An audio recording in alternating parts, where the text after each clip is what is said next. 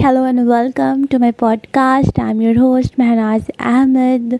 आज हम बात करेंगे डिफरेंट टाइप्स के गवर्नमेंट के बारे में।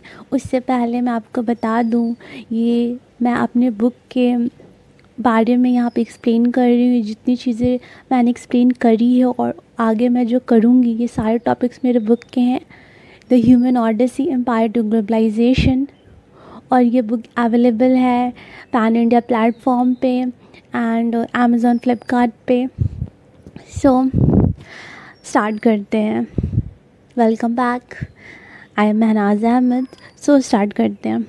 जैसे गवर्नमेंट के अलग अलग टाइप्स होते हैं, अलग अलग प्रकार होते हैं, गवर्नमेंट उस सिस्टम को कैसे अपनाता है, जैसे कि फेडरल सिस्टम, मोनार्की और सिंगल पार्टी स्टेट।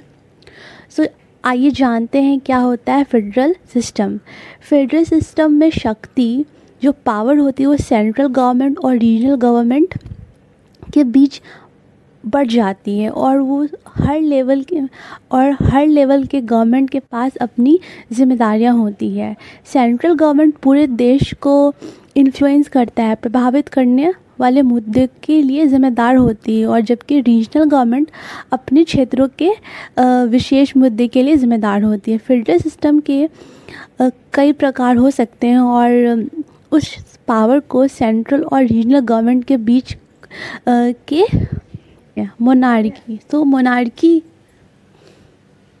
मोनार्की एक ऐसा प्रकार है जिसमें एक अकेला शासक, जैसे कि राजा या रानी, सबसे अधिक शक्ति रखता है और देश के कानून को और उसकी नीतियों को और उसके शासक और उसके एडवाइज़र तय करते हैं।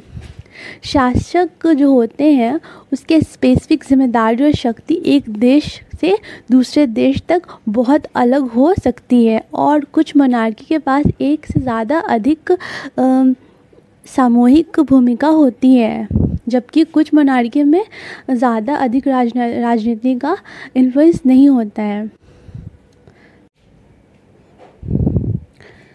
सो आइए जानते हैं सिंगल पार्टी के बारे में। तो सिंगल पार्टी स्टेट एक ऐसा कंट्री हो सकता है या होता है जिसमें एक ही पॉलिटिकल पार्टी को ही सारी पावर मिलती है और उस शक्ति को हासिल करने की अनुमति दी जाती है, और जितने सारे और पॉलिटिकल पार्टीज़ को वहाँ बैन किया जाता है। ऐसे देशों में रूलिंग पार्टी को सोलो लीगल पार्टी के नाम से जाना जाता है।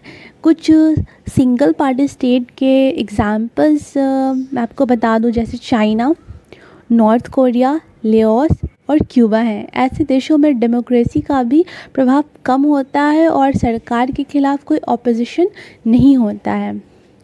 इन सभी गवर्नमेंट्स के प्रभाव को समझने के लिए हमने इन देशों के इतिहास और उसके जितने भी रूलर्स रहे हैं उनके बारे में पढ़ना चाहिए। हर प्रकार के गवर्नमेंट के अपने एडवांटेजेस और डिसएडवांटेजेस होते हैं।